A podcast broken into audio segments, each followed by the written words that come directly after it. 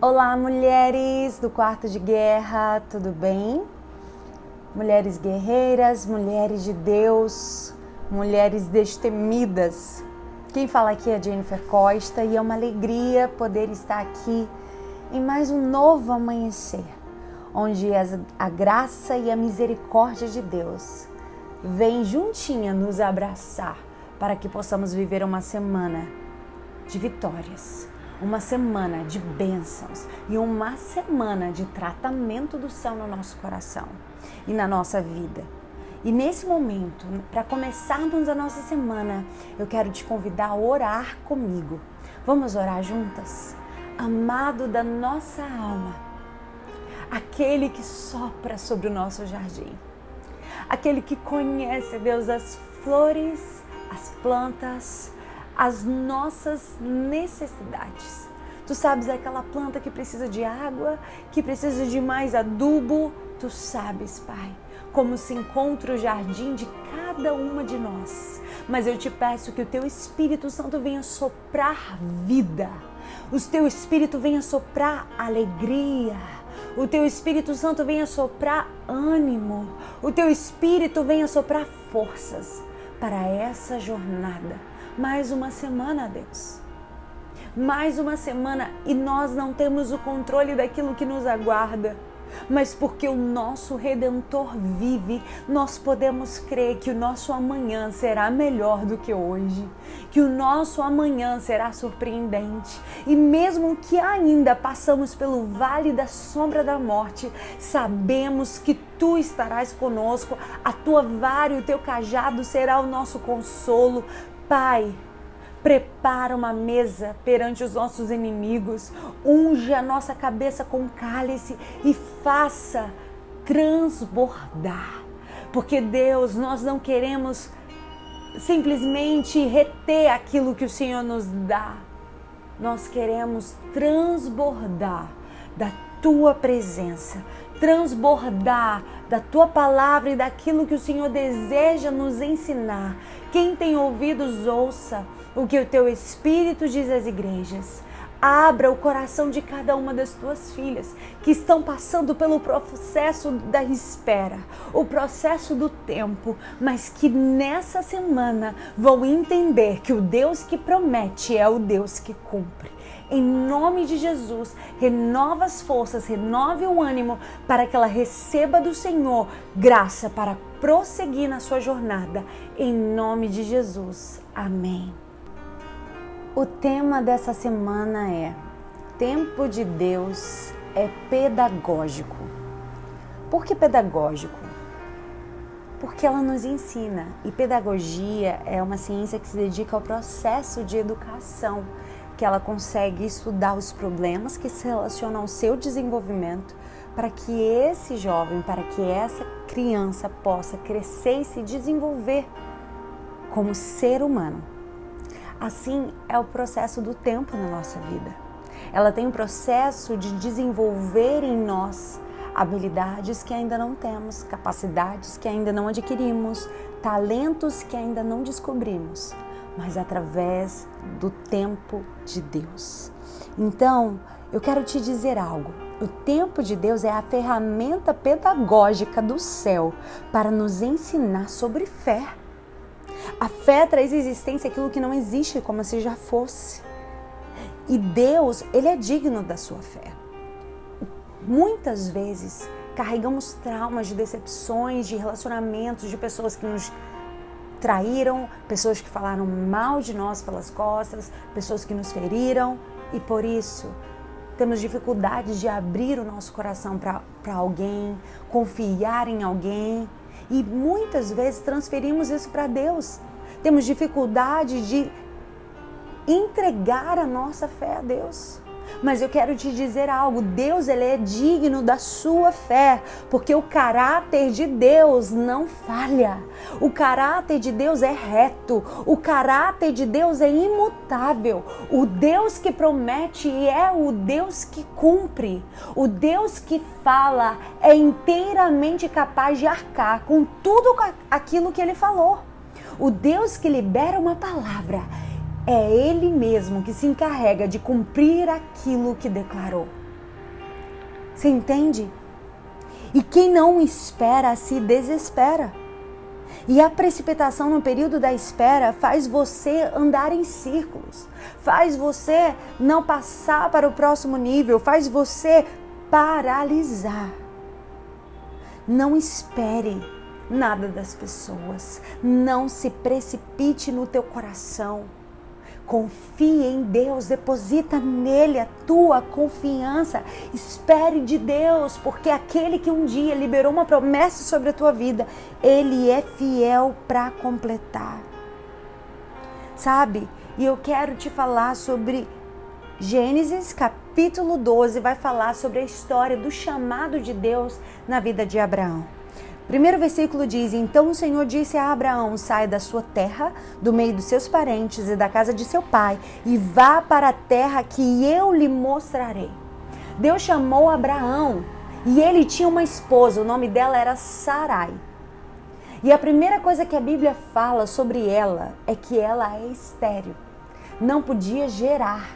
E Deus chega para esse homem e diz: Ei, sai da tua terra para a terra que eu te mostrarei.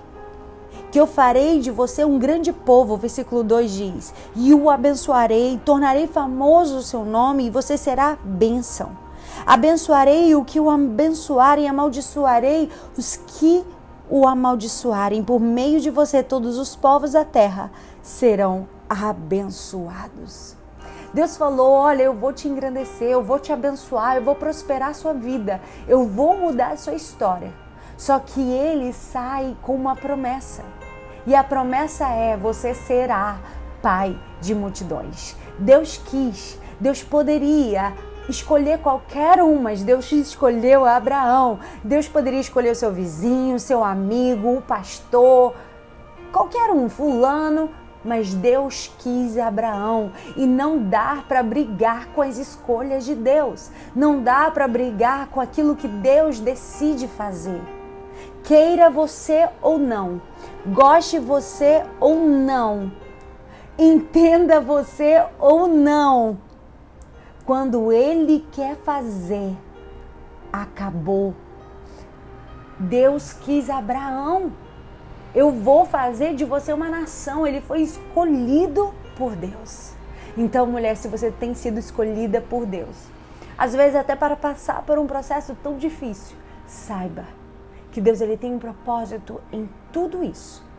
Porque do dia que Deus promete ao cumprimento da promessa, tem um espaço, tem um tempo.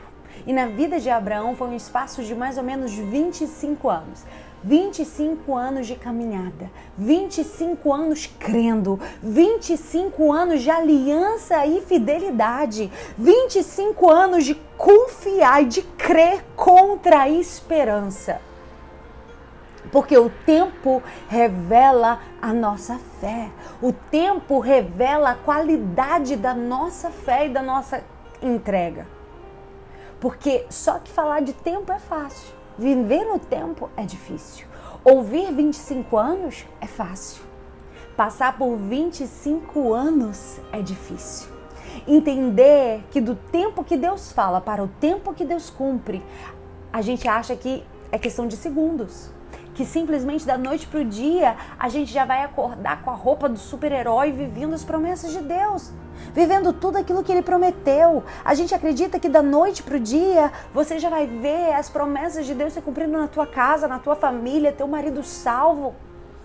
Quando Deus promete, existe um espaço chamado tempo de Deus pedagógico para a sua vida.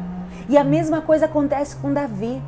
O profeta Samuel entra na casa dele, unge ele, sabe? Toda aquela cerimônia linda acontece. No outro dia, ele vai ser rei? Não. Ele volta para o campo, ele volta para a rotina diária, ele vai fazer de novo o que ele fez ontem. Ei, quando Deus dá uma promessa, você vai voltar para a mesma casa, você vai voltar para a mesma igreja, você vai voltar para o mesmo marido, para a mesma rotina, é tudo igual. A única coisa que te diferencia é que Deus olhou para você e disse: Eu vou fazer. Só que a coisa fica muito pior. A coisa estranha é que quando Deus promete a esposa dele, é estéreo. Parece uma loucura, parece uma contradição. Como que Deus promete algo para uma pessoa que era impossível receber aquela, aquele cumprimento daquela promessa? Porque Abraão, tudo bem, mas Sarai, como? Quando? De que maneira? Ela não dá. Ela, duvido, ela não tem como. Não tem recursos que permitam que ela viva o que Deus está dizendo que ela vai viver. Não tem possibilidades que favoreçam ela de viver o que Deus disse que ela vai viver. Ela não. Deus pega uma promessa e coloca num lugar que é impossível de acontecer. Deus pega uma semente Deus pega uma semente e planta numa terra que é impossível de germinar. Deus pega uma palavra e coloca no lugar onde tudo está dizendo não. Deus fala a Abraão: Ei, é de você e da sua mulher, não é de outra, que vou fazer uma multidão, que vou fazer de vocês pais de multidões. Só que a Sarai, que recebe a promessa, não é a mesma Sara que vai receber o cumprimento da promessa. O caminho que ela percorre não é um caminho de castigo, não é um caminho de sofrimento, não é um caminho de dor, mas é um caminho do tratamento de Deus. Entenda uma coisa: o tempo para Deus, ele é pedagógico. Deus usa o tempo para te ensinar muitas coisas para que você possa se desenvolver e crescer na estatura para receber o cumprimento das promessas de Deus. No tempo da espera, você descobre coisa na sua vida que você não sabia que tinha. No tempo da espera, você descobre que era de um jeito que não sabia que era. No tempo da espera, você se pega fazendo coisa que você duvidava que faria um dia. É Deus trazendo para fora as coisas que estão dentro de você. É Ele estar tá dizendo: Isso não combina com o que eu tenho para sua vida. Isso não se encaixa no projeto. Isso não se encaixa no projeto que eu tenho para sua vida. Isso não se encaixa no propósito que eu tenho para você. O Deus que prometeu, ele pode cumprir o que ele prometeu no mesmo dia. Ele poderia fazer Sara gerar teu filho sem nem ter que esperar nove meses.